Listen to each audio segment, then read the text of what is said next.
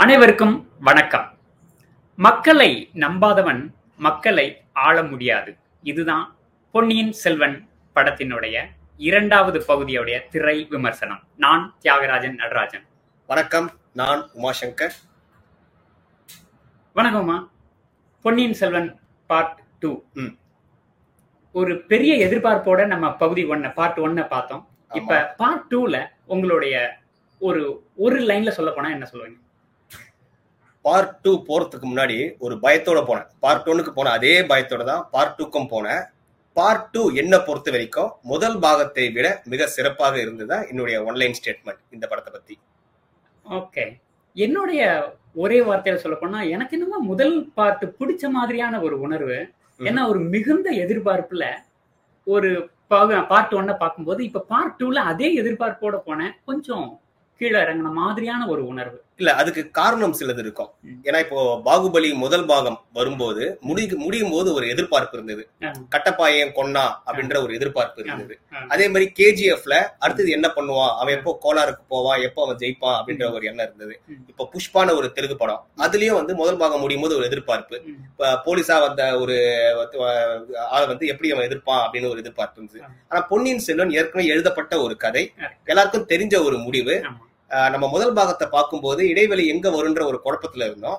அது வந்து கடல்ல முழுகிற அந்த சீனோட நிறுத்தினாங்க தவிர நமக்கு தெரியும். முழுகினாலும் இறக்க மாட்டாருன்னு தெரிஞ்சதால. அந்த ஹைப் வந்து பார்ட் டூக்கு மிக மிக குறைவாக இருந்ததுதான். என்னுடைய அந்த திருப்திக்கு ஒரு காரணம்னு நான் நினைக்கிறேன் சரி சரி ஆமா நம்ம இதுல முதல் பகுதியில சொன்ன மாதிரியே இது வேற எந்த படத்தோடையும் நம்ம ஒப்பீடு செய்யாமலே இந்த இடத்துல எந்த ட்விஸ்ட் எதுவுமே கிடையாது ஏன்னா நமக்கு கதை எல்லாருக்குமே தெரிந்த இடத்துல என்னுடைய எதிர்பார்ப்பு அந்த கொடுக்கப்பட்ட கதாபாத்திரம் எப்படி அவர்கள் அந்த பாத்திரத்துக்கு ஏற்றா போல தன்னை உருமாற்றிக்கிறாங்க அப்படிங்கிறது மட்டும்தான் என்னுடைய எதிர்பார்ப்பா இருந்தது அதை ஓரளவுக்கு பூர்த்தி பண்ணாலும் கூட. முதல் பகுதியில வந்த விமர்சனத்தை ரெண்டாவது பகுதியில எடுத்து இன்னும் மேம்படுத்தி இருக்கலாமோ இதுல ஒரே ஒரு கருத்து தியாகா. முதல் பகுதியில வந்த விமர்சனம் அப்படின்னு நீங்க சொல்லும் போது. அவங்க ஏற்கனவே முதல் பாகத்தையும் இரண்டாவது பாகத்தையும் படக்காட்சிகள் பெரும்பாலான காட்சிகளை ஷூட்டிங் முடிச்சிட்டாங்க. அதனால முதல் பாகத்துல வர விமர்சனத்தை அவங்களால வெறும் எடிட்டிங்லயும் இசை கோர்வையில மட்டும்தான் அவங்களால சரி பண்ண முடியுமே தவிர. காட்சியை மறுபடியும் எடுக்க முடியாது அதனால. முதல் பாகத்துல சில ஃபீட்பேக் இருந்துச்சு அது ஏன் அவங்க டைரக்டர் கண்டுக்கல அப்படின்னு நம்ம சொல்லும் போது. அவங்க ஆல்ரெடி அந்த சீன் எடுத்துட்டு இருப்பாங்க சரி இப்போ. நீங்க அந்த புத்தகத்தை ஏற்கனவே படிச்சவரு ஆ. அப்படின்றதுனால எனக்கு உங்களுக்கு ஒரு சின்ன இது. நான் இந்த படத்தை பத்தி சொல்ற ஒவ்வொரு இதுலயும் அதுல நடிச்ச கதாபாத்திரங்களை வச்சே நான் பெரும்பாலும் சொல்லுவேன். நீங்க முடிஞ்சா அந்த கதாபாத்திரத்தோட அந்த கேரக்டர் பேரு அந்த. பொன்னியின் செல்வன் புத்தகத்துல வந்து அந்த கேரக்டர் வச்சு நீங்க சொல்லலாம். இப்ப நான் உங்ககிட்ட முதல்ல நான் கேட்க வேண்டியது நான் முதல்ல ஆரம்பிக்கிறேன். நான் கேட்க வேண்டியது. இரண்டாம் பாகம். நீங்க திரைப்படத்தை நீங்க பார்க்கும்போது அதுக்கு முன்னாடி நீங்க இந்த படத்தை பாத்தீங்களா அப்படின்றதுக்கு என்ன ப்ரூஃப் நீங்க எங்க பாத்தீங்க. யாரோட பாத்தீங்க நான் நம்ம டைரக்டாவே டிக்கெட்டே காமிச்சிடலாமே ஏன்னா சில பேர் நம்ப மாட்டாங்க. நம்ப மாட்டாங்க. ஏன்னா படத்தை பார்த்துட்டு தான் விமர்சனம் பண்றாங்களா? இல்ல மத்தவங்க விமர்சனம் பண்ணதை பார்த்துட்டு விமர்சனம் பண்றாங்களான்றதுக்காக ஒரு. சின்ன ஒரு இதுக்காக கன்ஃபர்மேஷனுக்காக அந்த திரைப்படத்தை சிங்கையில் நானும் திரு தியாகராஜன் அவர்களும் திரையரங்கில் இன்று பார்த்ததற்கான ஒரு அத்தாட்சி. இதையும் யாரோ வாட்ஸ்அப்ல போட்டு ஃபார்வர்ட் பண்ணதை லோட் பண்ணீங்களான்னு கேட்டீங்கன்னா அதுக்கு நம்ம பொறுப்பு இல்ல. இப்ப என்னுடைய கேள்வி முதல் கேள்வி. நீங்கள் இந்த இரண்டாவது பாகத்தை நீங்க பார்க்கும்போது தியேட்டர்ல நீங்க பார்க்கும்போது. எது எதெல்லாம் உங்களுக்கு மனநிறைவை கொடுத்தது? எனக்கு முதல்ல மனநிறைவை கொடுத்தது இசை. எனக்கு முதல் பகுதியை விட இரண்டாம் பகுதியில இசை நல்ல மேம்படுத்தப்பட்டிருக்கு. நல்ல ஒரு மனதுக்கு நிறைவா இருந்தது. பேக்ரவுண்ட் மியூசிக் ஆகட்டும் பாடல் சரியான இடத்துல தேர்வு செஞ்ச இடமும் சரி. இசை எனக்கு ரொம்ப பிடிச்சிருந்தது. இப்ப இசையில ரெண்டு வகை இருக்கு தியாகா ஒண்ணு பின்னணி இசை. ஆமா. அதுக்கப்புறம் பாடலுக்கு உண்டான இசை இருக்கு. அந்த பின்னணி இசையில ரெண்டு இருக்கு. ஒண்ணு வந்து பாத்தீங்கன்னா ஒரு காட்சி அமைப்புக்கு பின்பக்கம் அந்த மியூசிக் டைரக்டர் போற அந்த மியூசிக். அதுக்கப்புறம் இந்த சவுண்ட் இன்ஜினியர்ஸ் வந்து தத்ரூபமா இருக்கு நடக்கும் போது இல்ல குதிரை ஓடும் போது நம்ம நினைப்போம்ல ஏ ரகுமான் மியூசிக் டைரக்டர்னா குதிரை ஓடுற அந்த சவுண்டோ இல்ல ஒரு வால் பீச் போடும்போது அந்த சவுண்ட் அவர் தான் போறாங்க இப்ப இல்ல. ஆக்சுவலா அதுக்குன்னு சில டெக்னீஷியன்ஸ் இருப்பாங்க. இப்ப நீங்க சொன்ன அந்த இசை உங்களுக்கு பிடிச்சிருக்குன்றதுல எந்த இசையை சொல்றீங்க? பாடலுக்கு வந்த இசையா பின்னணி இசையா அல்லது அந்த காட்சி அமைப்புக்கு ஏத்த மாதிரி வர அந்த ரியாலிஸ்டிக்கா பறவை பறக்கிற அந்த மாதிரியான சத்தங்கள்? எது உங்களை எனக்கு பின்னணி இசை தான் பிடிச்ச மாதிரியான ஒரு உணர்வு இருந்தது. எந்த இடத்துல அந்த இசையோட நம்ம நம்மள ஒரு டிராவல் பண்ண ஒரு பயணம் செஞ்ச ஒரு உணர்வை எனக்கு கொடுத்த மாதிரியான உணர்வு. இசை. இசை. அந்த பின்னணி இசை. சரி அந்த பின்னணி இசையில ஏதாவது ஒரு குறிப்பிட்டு வர காட்சி ஏதாவது ஒண்ணு உங்களை பிடிச்சிருக்குன்னு சொல்ல முடியுமா? காதல் காட்சியா இல்ல ஒரு சண்டை காட்சியா அல்லது ஒரு சஸ்பென்ஸ் காட்சியா? பர்டிகுலரா சொல்ல போனோம்னா ஒவ்வொரு இடத்துலயுமே இந்த கோட்டைக்கு உள்ளார குதிக்கும் போதோ அல்லது கோட்டையில யார் வர்றாங்க அப்படிங்கிற ஒரு இடத்துல வரும்போதோ பின்னணியில அதுதான் அது பேர் தான் பின்னணி இசையான்னு தெரியல. நமக்கு பின்னாடி இசை ஓடுற மாதிரியே உணர்வு. அந்த மனிதர்கள் கூட அந்த கதாபாத்திரம் கூட இசையும் சேர்ந்து நகர்ற மாதிரியான ஒரு உணர்வை கொடுத்த உணர்வு. சரி இசை. அதன் பிறகு வேற என்ன உங்களுக்கு சிறப்பா இருந்தது? இந்த பாகம் இரண்டுல ரொம்ப சிறப்பாக பண்ணது அப்படின்னா கதாபாத்திரங்கள் இன்னும் நல்லாவே பண்ணியிருக்கிறாங்க அருண்மொழி தேவன் ஜெயம் ரவி ஆகட்டும் நம்ம பொன்னியின் செல்வன்ல அவர் தான் ஹீரோவாக இருந்தாலும் கூட அவரை சுற்றி நடக்கக்கூடிய அந்த நிகழ்வுகளை மையப்படுத்தி தான் இந்த கதை. ஆனாலுமே ஜெயம் ரவி ஒரு சில இடங்கள்ல வந்தாலும் கூட அவர் இன்னும் கொஞ்சம் மேம்படுத்தியிருக்கலாம். ஆனா எனக்கு அவர் ஒரு நிறைவு கொடுத்தார். இந்த பொன்னியின் செல்வன் படம் நீங்க ஜெயம் ரவின்னு சொன்னதால சொல்றேன். பொன்னியின் செல்வன் படம் முடியும் போது கடல்ல முடிஞ்சிச்சு. நம்ம அப்ப நினைச்சோம் கடல்ல முடியுமோ நினைச்சோம் ஆகா வித்தியாசமா இருக்கேன்ட்டு ஆமா. ஆனா அப்ப பாத்தீங்கன்னா.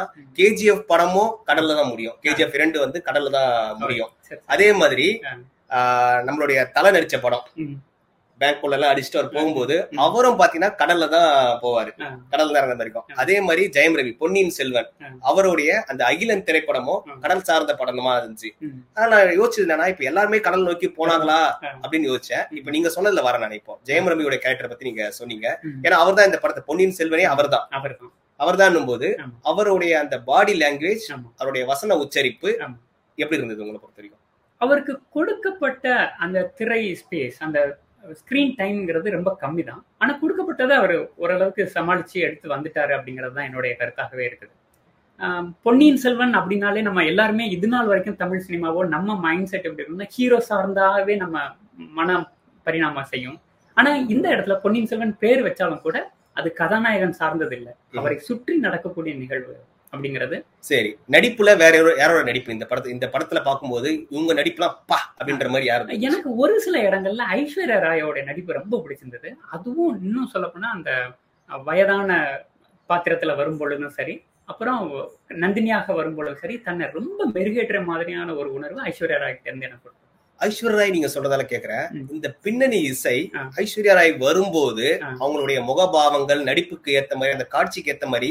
ரொம்ப ஒன்றி வந்த மாதிரி ஒரு ஃபீல் எனக்கு இருந்தது குறிப்பா ஐஸ்வர்யா ராய் வர சீனா. முதல் பாகத்துல பாத்தீங்கன்னா த்ரிஷா அவர்கள் அவங்க வர. அந்த சீனுக்கும் ஆ. ஐஸ்வர்யாவுக்கும் ஒவ்வொருத்தருக்கும் ஒரு ஆமா. ஸ்பெசிபிக்கா ஒரு பேக்ரவுண்ட் மியூசிக் இருந்தது.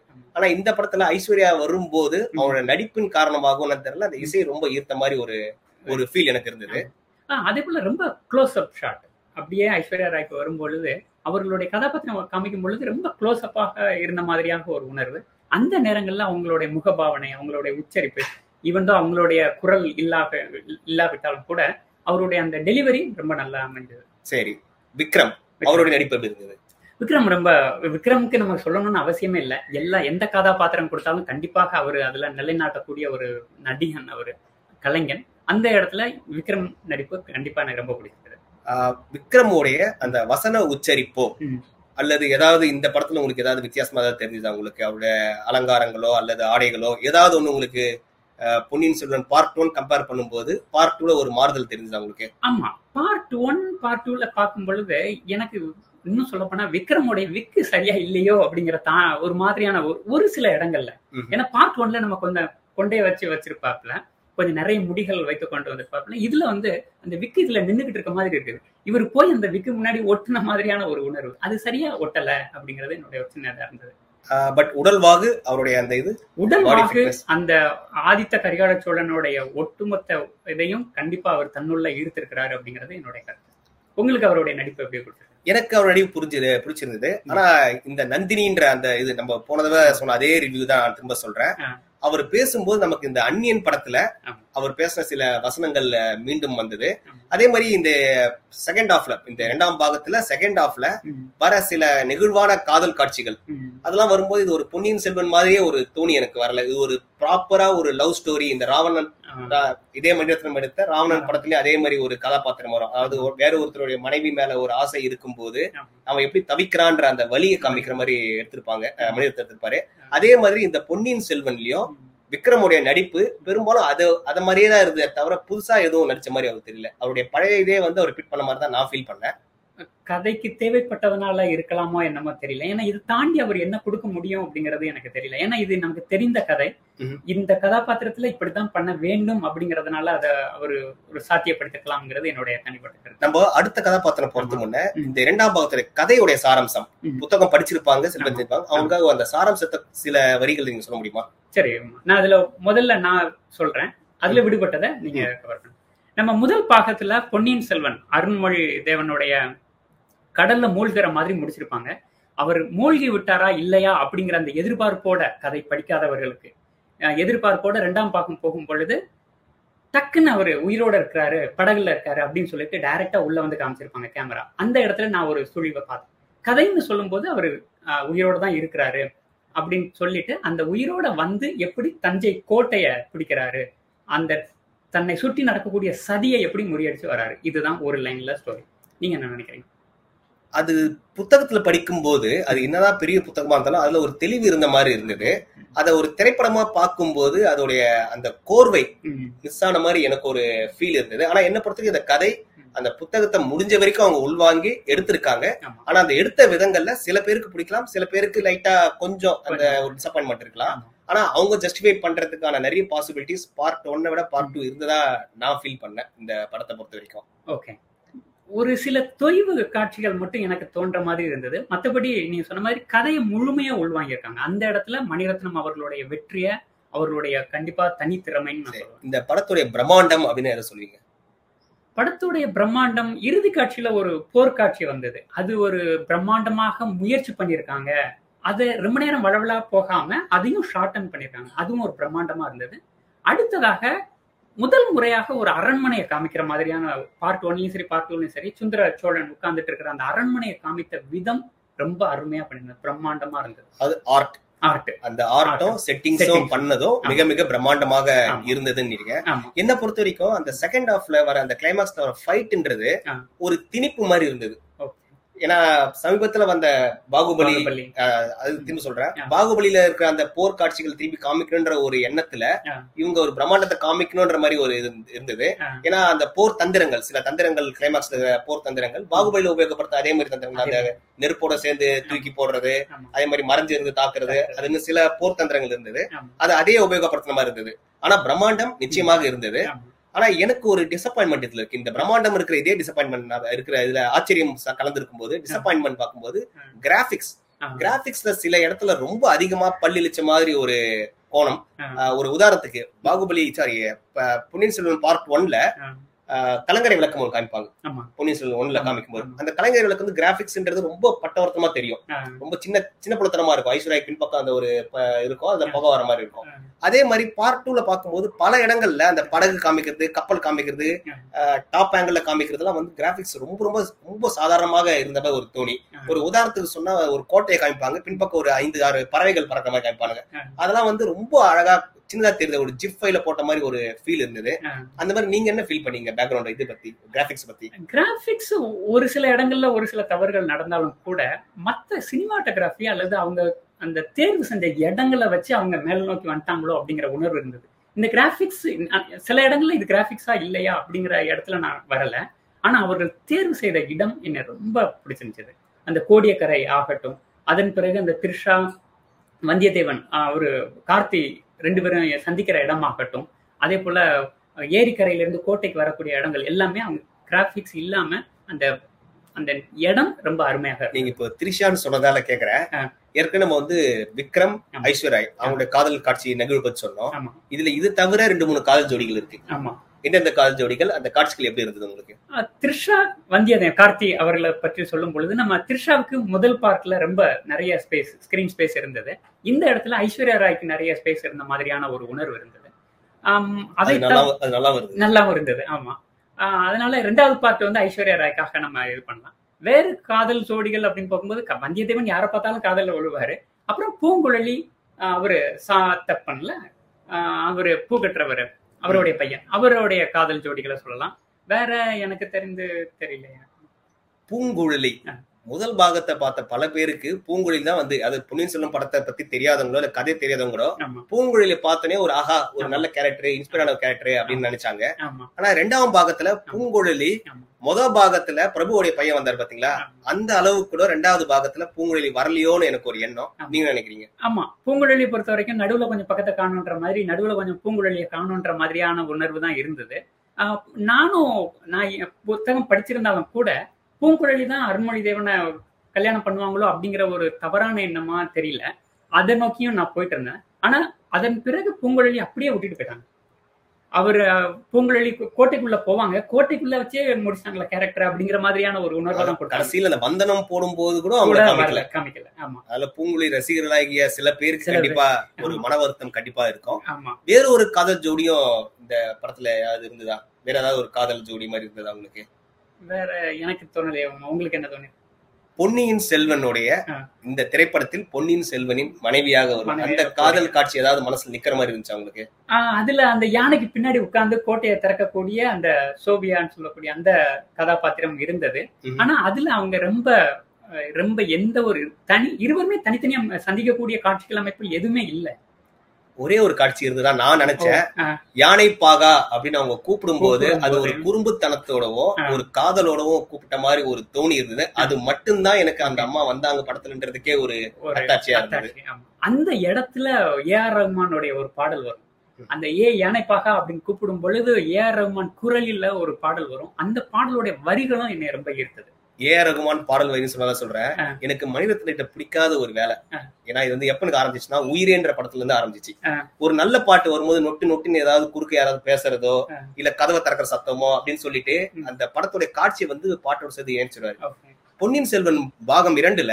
மொத பத்து நிமிஷத்துலயே மூணு பாட்டு வருது முத பத்து நிமிஷத்துல மூணு பாட்டு மூணு. பாட்டு. மூணு பாடல்கள் வருது பாடல்கள் ஆனா அந்த மூணு பாடல்கள் போய் பாத்தீங்கன்னா முழுசா வராது கதையோட்டத்திலேயே கதையோட்டத்திலேயே இருக்கும். குறுக்க குறுக்க குறுக்க யாரோ. பேசுற மாதிரியே ஒரு ஒரு இது வந்ததால. அந்த பாடல்களை என்னால ரசிக்க முடியல அப்படின்றது என்னுடைய தனிப்பட்ட கருத்து. ஆனா அந்த பாடல் நல்ல அந்த ஹரிச்சரன் அவர்கள் பாடிய பாடலாகட்டும் அல்லது சக்தி ஸ்ரீ கோபாலன் அவர்கள் பாடிய பாடலாகட்டும் ரெண்டுமே ரொம்ப அருமையான பாடலாக எனக்கு தெரிஞ்சது சரி அடுத்தது. நடிப்புன்னு வரும்போது. நம்மளுடைய பார்த்திபன். சரத்குமார். பிரபு. பிரபுடைய பையன் இந்த நாலு பேரை பத்தி மட்டும் சொல்லுங்க முதல்ல நாலு பேருமே எனக்கு அந்த அளவுக்கு ஈர்க்கப்படவே இல்லை. பார்த்திபனை நடுவுல கொஞ்சம் காணவும் இல்லை. அவரு கோட்டை அப்படின்னு சொல்லிட்டு கோட்டையில பாதுகாப்பா போயிருவான்னு சொல்லிட்டு அங்கேயும் கொஞ்ச நேரம் காணாம போயிருந்தாரு. சரத்குமார் சரத்குமார் இது எல்லாமே ஒரு காமெடி கதாபாத்திரமாக எனக்கு மனசுல பட்டுச்சு. ஏன்னு எனக்கு தெரியல. இந்த நாலு பேருமே எனக்கு ஒரு காமெடியாவே நாலுன்னு சொன்ன ரெண்டு தான் சொன்னீங்க. இன்னும் ரெண்டாவது விட்டீங்க பிரபு பிரபுடைய பையன். பிரபு பிரபு பையன். அப்புறம் சரத்குமார் ஒரு பார்த்திபன். நாலு பேருமே எனக்கு அந்த அளவுக்கு அவர்களுடைய நடிப்புல என்ன ஈர்க்கப்படவே இல்லை அப்படின்னு என்னோட கருத்து இந்த உங்களுடைய படம் ரிலீஸ் ஆகிறதுக்கு முன்ன பார்த்திபன் ஒரு கமெண்ட் கொடுத்திருந்தாரு. ஆயிரம் கோடிக்கு இன்கம் டாக்ஸ் ரெய்டு பண்ணோம்னா. பொன்னியின் செல்வன் டூக்கு வாங்க அப்படின்ட்டு. இந்த ரெய்டு வந்தா ஓடி ஒளிஞ்சிருவாங்க பாத்தீங்களா. அந்த மாதிரி இந்த படத்துல. ஆரம்ப அதாவது பார்ட் ஒன்ல ஆரம்ப காட்சியில பார்த்திபன் இருப்பாரு. உங்களுக்கு ஞாபகம். இருக்கா வந்தியத்தேவனை கைது பண்ற ஒரு காட்சியில இருப்பாரு. இந்த படத்துல பார்த்திபன் எப்படா வருவாரு இல்ல அவர் வரவே மாட்டாரான்ற ஒரு எண்ணம் வர மாதிரி. மிக மிக தாமதமா தான் உள்ள வந்தாரு. எந்த ஒரு பாதிப்பும் ஏற்படுத்தல. அவர் மட்டும் இல்ல. சரத்குமாரும் பெரிய பாதிப்பு ஏற்படல. பிரபுவும் பெரிய பாதிப்பு ஏற்படல. ஆனா. ஆச்சரியம் என்னன்னா எனக்கு இந்த படத்துல இந்த ரெண்டாவது பாகத்துல. பிரபுவோடைய பையனுக்கு. நிறைய ஸ்கிரீன் ஸ்பேஸ் ஒரு நகைச்சுவை சொல்லுவாங்க பிரபு வந்து ஷூட்டிங்ல இருக்கும்போது அவங்க பையன் சாப்பாடு கொண்டு வந்தாரு. அப்ப கொண்டு வரும்போது மணிரத்ன தம்பி சும்மா தான் நிக்கா வா ஒரு சீனுக்கு வான்னு சொல்லி பார்ட் ஒன்ல சேர்த்தாரு அப்படின்ற மாதிரி ஒரு இது சொல்லுவாங்க ஏன்னா. பாகம் ஒன்ல அவருடைய நடிப்புக்கு நடிப்பு. வாய்ப்பே இல்லாம இருந்தது. ஆனா பாகம் இரண்டில். அவருக்கு ஒரு நல்ல ஒரு ஸ்கிரீன் ஸ்பேஸ் கொடுக்கப்பட்டதுன்றது என்னுடைய எண்ணம். நல்ல ஒரு நல்ல பண்ணியிருந்தாரு அடுத்தது நான் ஒரு கேள்வி கேட்கிறேன். ம். என்னுடைய நான் பகுதி ஒன்ல பார்ட் ஒன்னுல வந்து எனக்கு மிகப்பெரிய மன வருத்தம் வசனம் இந்த பார்ட் டூல வசனத்தை பத்தி உங்களுடைய கருத்து என்ன பார்ட் ஒன்ல. ஐஸ்வர்யாவும் திரிஷாவும் வரும்போது எதிர்க்க எதிர்க்க வரும்போதுலாம் சில சமயத்துல நம்ம நினைச்சோம் இப்ப வசனம் நல்லா வரப்போகுதுடா அப்படின்னு நினைச்சோம் வரல வரல அப்ப நம்ம அப்ப நம்ம எதிர்பார்த்தது இரண்டாவது பாகத்திலேயே ஏதாவது வசனம் வருமா? ஏன்னா ரெண்டாவது பாகத்துல சண்டைகள்லாம் இருக்கும் துரோகம் இருக்கும். கண்டுபிடிக்கிறது இருக்கும் நான் உன்னை கண்டுபிடிச்சிட்டேன் பாத்தியா? அந்த மாதிரி வசனங்க இருக்கும். அதாவது இந்த சரத்குமார் வந்து முன்னொரு படத்துல. ஆஹ், தூக்கு செடியில விஷம் வச்சது யாருன்றதே வந்து அவர் பர்ஃபியூம்ல கண்டுபிடிச்சன்ற அந்த வசனமே ஷார்ப்பா இருக்கும். ஆனா இந்த படத்துல ரெண்டாவது பாகத்துல பா- பொன்னியின் செல்வன் ரெண்டாவது பாகத்துல. அப்படி எந்த ஒரு வசனமும் ரொம்ப அதிகமா வந்த மாதிரி ஒரு இல்ல. ஜெயமோகன் வசனம் எழுதியிருக்காரு மணிரத்னம் எழுதியிருக்காரு அவருக்கு துணையா இன்னொருத்தரும் வசனம் எழுதியிருக்காங்க. ஆனா ஷார்ப் இல்ல. ஏன்னா பாகுபலியில கூட அந்த ஷார்ப்னஸ் இருக்குல்ல. அந்த. மாமா கேரக்டர் பத்தி சொல்லும் போது நிறைய இருக்கு. வசனங்கள். இதுல கோட்டையை விட்டுட்டாங்களோ அப்படின்னு ஒரு ஆமா. இதான் ஏதாவது ஒரு வசனம் உங்கள் மனசுல இருக்காம ஒண்ணு கூட இல்ல எனக்கு. ஓகே எனக்கு ஒரே ஒரு வசனம் இருக்குது. அதுதான் நான் ஆரம்பத்திலே சொன்னேன். மக்களை நம்பாதவன் மக்களை ஆழ முடியாது. அந்த வசனம் எனக்கு ரொம்ப பிடிச்சிருந்தது. அந்த மூணு மணி நேரத்துல மூணு மணி நேர படத்துல எனக்கு இந்த ஒரு வார்த்தை ஒரு சொற்றொடர் என்னுடைய மைண்ட்ல அப்படி ஓடிட்டே இருக்கு. அந்த வசனம் நீங்க சொல்லும்போது ஞாபகம் இருக்கு எனக்கு. அது ஜெயரவி சொல்லும் போதும் அதை டெலிவரி பண்ணதுல அந்த அளவுக்கு ஒரு திருப்தி இல்ல. அதாவது. வந்தா பாத்துக்கலாம் அப்படின்ட்டு கமல் சொல்லுவாரு விக்ரம்ல. பாத்துக்கலாம் பாத்துக்கலான்றது ஜெயம் ரவி முயற்சி பண்ணது அதுதான். ஆனா அதுக்கு ரிசல்ட்டே இல்லை ஏன்னா அவர் சுத்தி இருக்கிற அந்த நூறு புத்த பிச்சுக்கள் முகத்துல இருக்கிற. அந்த ஒரு டிட்டர்மினேஷன். நாங்க காப்பாத்துவோம் இல்ல நாங்க எதிர் எதிர்கொள்வோன்றது இல்லாம. ஒரு மாதிரி ஒரு மந்தகாசமான ஒரு புன்னகையோட. அப்படியே ஒரு நடந்து தான் போயிட்டு இந்த மாதிரி ஒரு ஃபீல் எனக்கு அப்படி வசனத்தோட வரும் பொழுது இப்ப நான் அடுத்த என்னுடைய ஒரு கேள்வி ஆழ்வார்க்கடியான் நம்பி அவரை பத்தி உங்களுடைய கருத்து ஜெயம் ரவி. விக்ரம். அதுக்கப்புறம் மலையாள படத்துல இருக்கிற பல நடிகர்கள். அவங்க எல்லாம் பாத்தீங்கன்னா. எந்த படமா இருந்தாலும் அவங்களுக்கான அந்த ஒரு இம்பாக்ட் இருக்கும் கண்டிப்பா இதுலயும். ஜெயம் ரவி முதல் பாகத்துல வந்த மாதிரி தான் இந்த ரெண்டாவது பாகத்திலயும் வராரு நல்லாவே அவருடைய ரோல நல்லாவே பண்ணியிருக்காரு ம். இதுல நீங்க கவனிச்சுக்கலாம்னு தெரியல ஜெயம் ரவிய சின்ன பையனா காமிக்கிற மாதிரி நம்பிய வந்து ஒரு சின்ன பையனா காமிக்கிற மாதிரி காமிப்பாங்க சின்ன வயசு. அதே மாதிரி ஒரு ஹேர் ஸ்டைலோட உங்களுக்கு சந்தேகமா வரக்கூடாதுன்ட்டு அதே மாதிரி ஹேர் ஸ்டைலு. சாப்பாடு சாப்பிட்டு வாசல்ல உட்காந்துருக்க மாதிரி ஒரு இது காமிப்பாங்க அந்த இது நல்லா இருந்தது. அதே மாதிரி அவருடைய நடிப்புகள் நடிப்புன்னு சொல்லும்போது ம். இதுல நகைச்சுவைக்கான வாய்ப்பு பாத்தீங்கன்னா ஒரு இந்த வடிவேலு மாதிரி ஒரு ஒரு. கோர்வையான ஒரு இது வரும். அது மண்டையில இருக்கிற கொண்டைய மறைக்கலன்ற மாதிரி. அடுத்து அடுத்து அடுத்து சில காட்சிகள் வரும்போது நல்லா இருந்தது. ஆனா மத்தபடி அவருக்கான காட்சிகள் எல்லாமே வந்து நெகிழ்வான காட்சிகள் தான் இருந்ததா ஒரு ஃபீல் எனக்கு. நீங்க அந்த நகைச்சுவைன்னு சொல்லும்போது அந்த அது எப்படி நான் போடுற வேஷத்தை எல்லாத்தையும் நீ கரெக்டா கண்டுபிடிச்சிடுற? அப்படிங்கறது. அமித் மாமா நீங்களா அப்படிங்கிற மாதிரி அமிதாப் மாமா மாதிரி அந்த இடத்துல வந்து அவங்க அந்த பொன்னியின் செல்வனுடைய மூலக்கதையில இருந்து கொஞ்சம் விலகி. அந்த சுதந்திரத்தை எடுத்து அவங்களா சில காட்சிகளை காட்சி. சேர்த்த மாதிரி ஒரு இது இருந்தது. இந்த படத்துல அடுத்ததா அவங்கள கேட்க வேண்டியது பொதுவா அவங்கள கேட்க வேண்டியது. அந்த வில்லன் வில்லன்றத விட அந்த காழ்ப்புணர்ச்சியோட இருக்கிற ஒரு குழு. கும்பல் இருக்குல்ல அவங்க ஒரு பாண்டிய வம்சம் அவங்களுக்கு ஒரு கொள்கை அவங்களுக்கு வெறி இருக்குல்ல. அவங்கள பத்தி நீங்க என்ன நினைக்கிறீங்க பாகம் ரெண்டுல அவங்களுடைய காட்சி அமைப்பு பாகம் ரெண்டுல அவங்களுடைய ஆக்கிரமிப்பு இந்த படத்துல ரொம்ப அதிகமாக இருந்தது பார்ட் டூ ஒன்னை கம்பேர் பண்ணும்போது அதுதான் உண்மையும் கூட. ஏன்னா பாகம் ஒன்ல ஒரு ஃபவுண்டேஷன் போட்டாங்க. இப்போ பார்ட் டூல முடிக்கணும் அப்படிங்கறதுனால அந்த சதி தீட்டுறது எல்லாமே அவர்கள். ஸ்கிரீன் ஸ்பேஸும் நிறைய எடுத்திருந்தாங்க. அவர் கிஷோர் ஆகட்டும் அல்லது கசன்கான் ஆகட்டும் அவர்கள் எல்லாமே அவர் கொடுக்கப்பட்ட ஸ்பேஸை நல்லாவே பயன்படுத்தினாங்க அப்படிங்கிற மாதிரியான ஒரு உணர்வு. அதே போல அந்த படகோட்டியா வர்றவரும் ரொம்ப நல்லா பண்ணியிருந்தார். பூங்குழலியுடைய அந்த உறவினரா ஒரு உறவினர். வருவாரு ஆமா. அவருடைய காட்சி அமைப்பு நிறைய இருந்தது. அவருக்கு நிறைய வசனங்கள் இருந்தது. ஆமா. ஆக்சுவலா பார்த்தா அவருடைய வசனங்கள் நமக்கு மனசுல ஈர்த்த அளவுக்கு மத்தவங்களோட வசனம். ஏன்னா அவர் தான் நிறைய இடத்துல வந்து அந்த உண்மையை சொல்றதா. இருக்கிறதா இருக்கட்டும். அந்த டைவர்ட் பண்றதா இருக்கட்டும். நிறைய விஷயங்கள் நல்லா இருக்கு. அவருடைய குரலும் நல்லா இருந்ததா ஃபீல் பண்ணேன். இப்போ அடுத்தது வருவோம் தியாகா. படத்தோட நீளம் எப்படி இருந்தது? நீலம் எனக்கு கொஞ்சம் ஆரம்பத்திலேயே அவங்க பிளாஷ்பேக் அப்படின்னு சொல்லிட்டு தான் ஆரம்பிக்கிறாங்க. அதுலயே ஒரு தொய்வு வந்த மாதிரியான உணர்வு. அதாவது ஆதித்த கரிகால சோழனுடைய பிளாஷ்பேக். அதுவும் அதுல ஒரு பாடலும் கூட. அப்படி ஒரு பத்து நிமிடம் கிட்டத்தட்ட பத்து நிமிடம் அந்த தொய்வான காட்சி பழைய அது கொஞ்சம் கம்மி பண்ணிருக்கலாமோ? கம்மி பண்ணிட்டு மூல கதைகள்ல இன்னும் கொஞ்சம் கான்சென்ட்ரேட் பண்ணிக்கலாமோங்கிற உணர்வு எனக்கு வந்துச்சு. சரி. முதல் பாகத்துல கமலஹாசன் வந்து படத்தோட துவக்கத்துல சில வரிகள்ல. சொல்லியிருப்பாரு. அதே சமயத்துல. சென்னையில நடந்த செஸ் டோர்னமெண்ட். உலக செஸ் அப்பயும் வந்து அவருடைய ஸ்பெஷல் ஸ்பீச் இருந்தது. நாங்க நம்ம போன ரிவ்யூ நம்ம சொல்லியிருந்தோம் அந்த கமலுடைய அந்த துவக்க வரிகள். இம்பாக்ட் பிஎஸ் ஒன்ல பொன்னியின் செல்வன் ஒன்ல இம்பாக்ட் இருந்தாலும். அந்த செஸ் டோர்னமெண்ட்ல அவர் பண்ணதால. ஓரளவுக்கு இது. ஏற்கனவே கேட்ட மாதிரி தான் இருக்கே அப்படின்ற ஒரு ஃபீல் வந்தது. பாகம் இரண்டுல. கமலுடைய அறிமுகம் அல்லது கமலுடைய அந்த குரல் எப்படி இருந்தது உங்களுக்கு அதே குரல் அதே ஒரு தன்னம்பிக்கை மிகுந்த ஒரு குரல் என்னுடைய வரலாறை நான் சொல்றேன் அப்படிங்கிற அந்த ஒரு குரல்ல ஒரு பெருமையும் ஒரு திமிர்த்தனமும் இருந்தது எனக்கு கமல் குரல் ஏற்கனவே நல்லாவே பிடிக்கும் அவர் கொடுத்த டெலிவரி அவரை பத்தி நம்ம விமர்ச- விமர்சனம் பண்ணணும் அவசியம் இல்லை ஆனால் அவர் செய்த அந்த குரல் டெலிவரி எனக்கு ரொம்ப ரொம்ப பிடிச்சிருந்துச்சு இந்த இடத்துல என்னுடைய ஒரே கருத்து. இந்த படம். தமிழர்களுக்கு பெருமை சேர்க்கக்கூடிய. படமா இருக்கும். இருக்கணும். இருக்கும்ன்ற ஒரு நம்பிக்கை பல பேருக்கு இருக்கு இந்த இடத்துல நானா இருந்தா. என்னுடைய சஜஷன் என்னவா இருந்துக்குன்னா. கமலுடைய வாய்ஸ் வந்து நம்ம ஃபர்ஸ்ட் பாகம் முதல் பாகத்திற்கு கேட்டோம். இரண்டாவது பாகத்தில் வந்து. அவர் பேசினார் அப்படின்றது நமக்கு ஆச்சரியமா இருக்காது அதிசயமா இருக்காது. இந்த இடத்துல. விஜய்யோ. அல்லது அஜித்தோ. அல்லது விஜய் சேதுபதியோ. அல்லது சூர்யாவோ. அல்லது எல்லாருமே எல்லாரும். எல்லாருடைய குரலையுமே. உபயோகப்படுத்தி இருந்தா. அவர்களுடைய ரசிகர்களும். திரையரங்கை நோக்கி வரதுக்கான ஒரு வாய்ப்பு இருக்கும். அதே மாதிரி அவங்களுடைய ஆதரவு. வேர்ட் ஆஃப் மவுத்ல மார்க்கெட்டிங் பண்றதுக்கும் ஒரு எப்ப வாய்ப்பு. வந்திருக்குன்றது என்னுடைய சஜஷன்.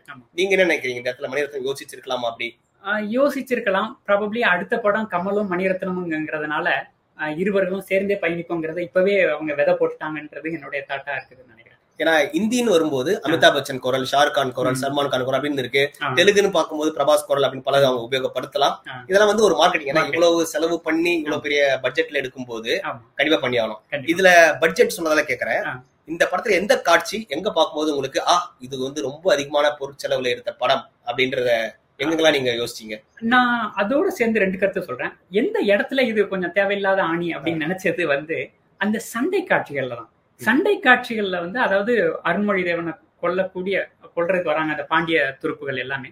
அந்த இடத்துல ஒரு தேவையில்லாத ஆடம்பரங்கள் தேவையில்லாத நிறைய அதை சுத்தி பொருளாகவே இருக்கும். ஒரு கச்ச கச்ச கச்ச கச்சான்னு இருக்கும். அந்த திருவிழா கூட்டம் மாதிரியான ஒரு இடத்துல அதுல தேவையில்லாத ஒரு சண்டை காட்சி கதைக்கு தேவைப்பட்டிருந்தாலும் கூட அவர்கள் அந்த உடைச்ச பர்னிச்சர்ஸ் அதிகம் அந்த இடத்துல தான் கொஞ்சம் சரி பிரம்மாண்டம் காசு அப்படின்ற மாதிரி உணர்வு இருந்தது. நான் யோசிச்சது என்னன்னா. கிளைமாக்ஸ்ல ஃபைட் விட்டுருவோம் அதுக்கு. முன்னாடி. அந்த பதவி ஏற்ப சாரி ஃபைட்டுக்கு அப்புறமா அந்த பதவி ஏற்பப்போ. இசை இசை இசைக்காக ஒரு ஒரு ஒரு கும்பல் இருக்கும் பொதுமக்கள் அப்படின்னு சொல்லிட்டு நூத்துக்கணக்கான மக்கள் இருப்பாங்க. அதே மாதிரி அந்த கோட்டைன்னு காமிக்கும் போது மார்க்கெட் பிளேஸ் காமிக்கும் போது. ரொம்ப அதிகமான மக்கள் இந்த படத்துல பொருட்செலவு அப்படின்றத விட ஆட்களுக்கு உண்டான செலவுகள் செலவு. உணவு செலவு. அதுதான் ரொம்ப அதிகமா இருந்ததா யோசிச்சு. சில இடத்துல பிரம்மாண்டமா ரொம்ப குறைஞ்ச மாதிரி இருந்தது சில ஃபீல் எனக்கு இருந்தது. அதுல ஒண்ணு. அந்த புத்த விகாரத்தை பொதுமக்கள்லாம் ஆக்குற மாதிரி ஒரு காட்சி வரும். அவங்க ஜஸ்ட் தாக்குறதுக்கு வந்து ஏதோ கையில ஏதோ. சின்ன ஒரு பொருளை சின்ன. பொருளை தூக்கி போற மாதிரி தான் இருக்கும். அதுக்கப்புறம் ஜெயம் ரவியோட வசனம் வந்து நீங்க பண்ண சேதத்தை நீங்க தான் சரி நீங்க பண்ணணும் அப்படின்னாரு ஆனா ஒரு. சேதமே காமிக்கல டேமேஜே ஆகல ஆகாத ஒரு. அந்த இடத்துல ஒரு அஹ், பொருட்செலவு ரொம்ப கம்மியா பண்ண மாதிரி ஒரு ஃபீல். அதன் பிறகு இந்த கிரேசி மோகன் படத்துல வர மாதிரி. கிரேசி மோகன் படம் உங்களுக்கு பாத்துருப்பீங்களா ஒரு வீடு ரெண்டு மாடினா அந்த மாடியில இருக்க இங்க வருவான் இங்க இருக்கும் அப்படி கச்ச கச்சன்னு போயிட்டே இருப்பாங்க போயிட்டே இருப்பாங்க. அந்த மாதிரி இந்த படத்துல. எந்த இடம் பார்த்தாலும் ஒரு நூறு பேர் ரொம்ப இரு- இருக்கட்டமா இருந்த மாதிரி ஒரு தோணி எனக்கு இருந்தது. அது பொதுவா சோழர்கள் நாட்டுல சோழர் ஆ- ஆளக்கூடிய அந்த நாட்டுல மக்கள் நல்லா அதிகமாக இருக்கிறாங்க அப்படிங்கறதுக்கான ஒரு குறியீடா என்னன்னு தெரியல. பிளஸ் பிரம்மாண்டம். நீங்க சொன்ன மாதிரி பிரம்மாண்டங்கிறதுனால அந்த நாட்டு மக்கள் எல்லாருமே மக்களுக்காக அரசனுக்காக வர்றாங்க அப்படிங்கறதுக்காக காமிச்சிருக்கலாம்ங்கிறது என்னுடைய ஒரு எண்ணம். நாசர். முதல் பாகம் வரும்போது. இந்த நாசர் ஒரே ஒரு சீன் தான் வந்தாரா. அப்படின்னு நினைச்சோம். அப்ப. சில பேர் சொன்னாங்க இல்ல இல்ல செகண்ட் ஹாஃப்ல வருவாரு தெரிக்க விடுவாரு அப்படின்னாங்க. ரெண்டாவது பாகத்துல நாசருடைய பங்களிப்பு அல்லது அவருக்கான ஸ்கிரீன் ஸ்பேஸ் எப்படி இருந்தது? அதாவது இந்த பொன்னியின் செல்வன் படம் கதை எல்லாமே சா- எல்லாமே ஒரே ஒரு விதை போட்டது யாரு அப்படின்னா என்ன பொறுத்த வரைக்கும் நாசராக இருக்கக்கூடிய அந்த கதாபாத்திரம் தான் நான் நினைக்கிறேன். நான் படித்த வரைக்கும். அவர் அந்த மந்தாகினி அப்படிங்கிற அந்த பெண்ணை கடத்தி அந்த கதையை ஆரம்பிச்சு வச்சதே அவர்தான் அவர்தான் முத பார்ட்ல எப்படி ஒரே ஒரு சீன்ல வந்தாரோ ரெண்டாவது பார்ட்லயும் ஒரே ஒரு சீன்ல தான் வராரு எனக்கு தெரிஞ்சு ஒரு சீன் எடுத்திருக்காங்க அதை மறுபடியும் மறுபடியும் ஓட்டி காமிச்சிருக்காங்க வேற எதுவுமே இல்லை நம்ம பிளாஷ்பேக்ல பாத்துக்கலாம் அப்படின்னு சொல்லிட்டு அதே ஃபிலிம் ரோல தான் யூஸ் பண்ணியிருக்காங்க அப்படிங்கிறது என்னுடைய கருத்து ஆனா அதுல அதிகமான ஒரு நிறைய ஸ்பேஸ் கொடுத்துருக்கணுமோ அப்படிங்கிறது என்னுடைய கருத்தா. நீங்க இந்த எடுத்த சீனே ஓட்டினாங்க நீங்களே. அது உங்களுக்கும் தெரிஞ்சிருக்குன்னு தெரிஞ்சதா. கார்த்தி வந்து அடிபட்டு இருப்பாரு ஆமா. அவர்கிட்ட வந்து சொல்லுவாங்க நீங்க செய்தி கொடு சொல்றதுக்காக ஊருக்கு போங்கன்னு சொல்லும் போது அவர். குதிரை ஏறி போவாரு. அடிபட்டு ரத்த ரத்த வெள்ளத்துல இருப்பாரு. குதிரை ஏறி போவாரு. ஆனா குதிரை கொஞ்ச தூரம் போன தூரம் பாத்தீங்கன்னா அவர் ரொம்ப சிரிச்சாப்ல பின்பக்கம் மக்கள் எல்லாம் வந்து உணவு இது பண்ணிட்டு இருப்பாங்க சிரிச்சாலும் போவாரு. அப்போ அந்த பொன்னி நதி பார்க்கணுமே. அந்த பாடலை உபயோகப்படுத்தின அதே காட்சியை திரும்பவும் உபயோகப்படுத்தினாங்க அப்படின்றது பட்டவர்த்தனமா தெரிஞ்சுது ஆமா ரீயூஸ் இந்த ரீயூஸ் கான்செப்டை யூஸ் பண்ணியிருக்காங்கன்னு நினைக்கிறேன் பிரகாஷ் ராஜ் சொல்ல ஆமா. மறந்துட்டோம். முத பாகத்துல சும்மாவே படுத்திருந்தாரு. திடீர்னு எழுந்து நடந்தாரு. அந்த ஊசி எல்லாம் குத்தி ஏதோ பண்ணிருந்தாங்க ரொம்ப உயிர் போற தருவாயில இருக்காருனாங்க ஆனா உயிர் போல அவருக்கு. இப்ப ரெண்டாம் பாகத்துல அவர் எப்படி உயிர் போச்சா இல்ல என்ன பண்ணாரு இல்ல. அவரு உயிர் போகும்னு நினைச்சுக்கிட்டு இருந்தோம். ஆனா அவரு எந்திரிச்சு அந்த கொடுத்த மருத்துவ முறைன்னு நினைக்கிறேன். எந்திரிச்சு நடக்க ஆரம்பிச்சிட்டாரு. அவரு ஏற்கனவே சக்கரவர்த்தி. நடிப்புலயும் சரி படத்துலயும் சரி ரெண்டுலயுமே அவர் சக்கரவர்த்தி தான். நடிப்பால எப்பவுமே இருக்கக்கூடியவர் இந்த படத்துல எந்திரிச்சு நடக்க ஆரம்பிச்சிட்டாரு. ஆஹ் ம- மந்தாகினி வரும்போதும் சரி குந்தவை கிட்ட த்ரிஷா கிட்ட பேசும் பொழுதும் சரி அவர் எந்திரிச்சு நடக்கவே ஆரம்பிச்சிட்டாரு அவரு அருவாலும் தூக்குனாருல அருவாளையே தூக்குனாரு ஆமா. அதனால அவரு மத்தவங்க தான் சாவடிச்சாரே தவிர படத்துல அவரு சாகல. இன்னைக்கு படத்துக்கு போறதுக்கு முன்னாடி என் நண்பர் ஒருத்தர் ஹைதராபாத்ல இருக்கவரு. அவர் சொன்னாரு இந்த பொன்னியின் செல்வன் ரெண்டு பாகம் நான் பார்க்கணும்னு ஆசையா இருக்கு. ஆனா எனக்கு முத பாகத்துல வந்த ஒருத்தம் பேரும் மனசுல நிக்கவே இல்லை எனக்கு. அப்படின்னும் போது நான் எப்படி ரெண்டாவது பாகம் பார்ப்பேன். ஏன்னா அவருடைய எண்ணம் என்னன்னா. புஷ்பா பாகுபலி. அதெல்லாம் வந்ததால. தமிழ்ல ஒரு படம் வருது. கம்பேர் பண்ணி பார்ப்போன்ற எண்ணம். ஆனா அவர் என்ன சொன்னாரு எனக்கு அந்த கேரக்டரைசேஷன் எனக்கு மனசுல வரலன்றாரு. நான் அவருக்கு சொன்ன ஃபீட்பேக் என்னன்னா. இது பொன்னியின் செல்வன். இது தமிழர்களின் பெருமை. நம்ம இத வந்து நமக்கு நம்ம ஊர்ல இருக்கிற இட்லி தோசை. இத வந்து வெளிநாட்டு இருக்கிறவங்களுக்கு ஈர்க்கணுன்றதுக்காக அவங்களுக்கு விருப்பத்துக்கு மாத்திட்டோம்னா. நாம நம்மளுடைய கலாச்சாரத்தையும் நம்மளுடைய பண்பாட்டையும் மறந்துடுவோம். இல்ல மாறிடுவோம் கரெக்ட் அதனால என்னோட கருத்து என்னன்னா. இந்த பொன்னியின் செல்வன் படம் பார்க்கும்போது. புக் படிக்கும்போது படம் பார்க்கும்போது புக்குக்கும் படத்துக்கும் சில வேறுபாடுகள் இருக்கலாம் கண்டிப்பா இருக்கு ஆனால். இந்த படத்தை. ரொம்ப அளவுக்கு அதிகமா வெஸ்டர்னைஸ்டோ. இல்ல ஜென்ரலைஸ்டோ பண்ணல பண்ணல அப்படின்றது என்னுடைய கருத்து நீங்க நினைக்கிறீங்க கண்டிப்பான உண்மைதான். அந்த இடத்துல அவர்கள் கரெக்டான வேலை செஞ்சிருக்காங்க. மூலக்கதை அமரர் கல்கியோடைய பொன்னியின் செல்வன். அதை நான் அப்படியே எடுத்திருக்கேன் அப்படிங்கிறது ஒண்ணு. அந்த மற்றவர்களை ஈர்க்கணும் அப்படிங்கறதுல கூடுதலாக ஒரு அஞ்சு பர்சன்டேஜ் பத்து பர்சன்டேஜ் எஃபர்ட் போட்டுக்கலாமோ அப்படிங்கிற கருத்து நான் சொல்றேன். எதனாலன்னா இந்த பகுதி பார்ட் ஒன்னு முடிஞ்சதுக்கு அப்புறம் பார்ட் டூ ஆரம்பிக்கும் போது ஆதித்த கரிகால சோழனுடைய பத்து நிமிட பிளாஷ்பேக் போகுது. அதை ஒரு ஐந்து நிமிடமாக கட் பண்ணியோ பார்ட் ஒன்ல நம்ம என்னெல்லாம் பார்த்தோம் அப்படின்னு சொல்லிட்டு ஒரு சின்ன சம்மர் ஒரு ரீகேப் அதே கமல் குரலாலேயே கொடுத்திருக்கலாமோ ரீகேப்ப இன்னும் கொஞ்சம் அதிகமா கொடுத்திருந்தால் நல்லா இருக்கும் அப்படி இல்ல அந்த கிராபிக்கல் இதுவா. ஒரு டிராயிங் மாதிரி ஆகும் drawing ஏன்னா. இப்ப கேஜிஎஃப் படத்துல. பாத்தீங்கன்னா டிராயிங் மாதிரி வரும் புஷ்பா படத்துலயும் அந்த டிராயிங் மாதிரி வரும். அந்த மாதிரி சொல்லி ஆ. இப்ப முதல் பாகம் பார்க்காதவங்க ரெண்டாவது பாகம் பாக்குறதுக்கான வாய்ப்பு வந்து இப்ப ரொம்ப குறைவு ஏன்னா. அவங்க வந்து நேரடியா ரெண்டாவது பாகம் பார்த்தானா அவங்களுக்கு பிடிபடாது கதை ஆமா முதல் பாகம் பார்த்தவங்க ரெண்டாவது பாகம் பார்ப்பாங்கன்னா. அதுக்கும் வாய்ப்பு வந்து இட் டிபெண்ட்ஸ் ஆன் தெம் கண்டிப்பா அப்படின்னும் போது. முதல் பாகத்தை விட இரண்டாவது பாகம் வெற்றி அடையணும் அப்- அப்படின்ற நோக்கத்துல அவங்க எடுத்திருந்தால். சில மார்க்கெட்டிங் ஸ்ட்ராட்டஜி பண்ணி இருந்திருக்கலாம். ஆனா பண்ணல அதே மாதிரி எனக்கு பிடிச்ச விஷயம். அவங்க அதை கிவ் அப் பண்ணல அவங்க இதுக்காக. மக்களை ரீச் ஆகணுன்றதுக்காக அவங்களுடைய மூலக்கதையில இருந்து ரொம்ப நழுவல. அது வந்து தமிழாகிய நாம அதை. பாராட்டணும். அப்படின்றது என்னுடைய கருத்து நீங்க. நினைக்கிறீங்க கண்டிப்பான உண்மை இதை நான் ஆமோதிக்கிறேன் இது வந்து மணிரத்னம் அவர்கள் அமரர் கல்கிக்கு கொடுக்கிற ஒரு சமர்ப்பணம் அர்ப்பணிப்பு அப்படின்னு நான் எடுத்துக்கலாம் அவர் தெளிவா சொல்லிட்டாரு. இது நீங்க மத்த படங்களோட கம்பேர் பண்ணி இங்க வராதீங்க. இந்த படத்துல என்ன இந்த கதையில என்ன தேவைப்படுதோ அதை நாங்க முயற்சி பண்ணியிருக்கோம் அந்த வகையில ஒரு மிகப்பெரிய பிரம்மாண்டமான ஒரு கதையை அவங்க முயற்சி பண்ணி கதை மூல கதையில இருந்து சிறிது கூட பிசிறு இல்லாம நழுவாம கொடுத்துருக்காங்க. இந்த படம் பல நாடுகள்ல வன்முறை காட்சிகளால குழந்தைகளை வந்து அலோ பண்ண முடியாது. பொன்னியின் செல்வன் பாகம் ஒண்ணு தமிழ் குடும்பங்கள்ல பாத்தீங்கன்னா. பிள்ளைகளுக்கு ரொம்ப அதிகமா பிடிச்சது ஏன்னா அம்மா அப்பா சொல்லாத கதை வந்து ஒரு பொன்னியின் செல்வன் எல்லாருக்கும். பிடிச்ச கதை. ஆனா அம்மா அப்பா வந்து குழந்தைகிட்ட சொல்லாத கதைனா பொன்னியின் செல்வன் இந்த பொன்னியின் செல்வன் இரண்டாம் பாகத்திற்கு. வன்முறை காட்சிகள் மிக அதிகமாக இருந்ததாக இருந்ததால் தான் பல நாடுகள்ல அலோ பண்ணல அதை குறைச்சிருக்கலாமா கண்டிப்பா உண்மை. நான் என்சி சிக்ஸ்டீன் அதாவது no No children. No children sixteen அப்படின்னு சொல்லும் பொழுது ஏன் பொன்னியின் செல்வன் வந்து குழந்தைகள்கிட்டேருந்தே விதைக்க ஆரம்பிக்கணும். அதுதான் நம்மளுடைய பெருமை. எதற்காக அது என்சி சிக்ஸ்டீனா மாத்தப்பட்டுச்சு அப்படின்னு நான் படம் பார்க்குற வரைக்குமே எனக்கு அது புரியல. படம் பார்க்கும் பொழுது அந்த சண்டை காட்சிகளை அவங்க இன்னும் கம்மி பண்ணிருக்கலாம் அதை கிராபிக்ஸ்ல பண்ணிருக்கலாம் அந்த ரத்தம் ரத்தம் ரத்தம் சார்ந்த காட்சி. அவசியம் இல்லாமல். சில சண்டைகள் திணிக்கப்பட்டதால் தான். என்சி சிக்ஸ்டீன் 16 அப்படின்றது நான் நினைக்கிறேன்.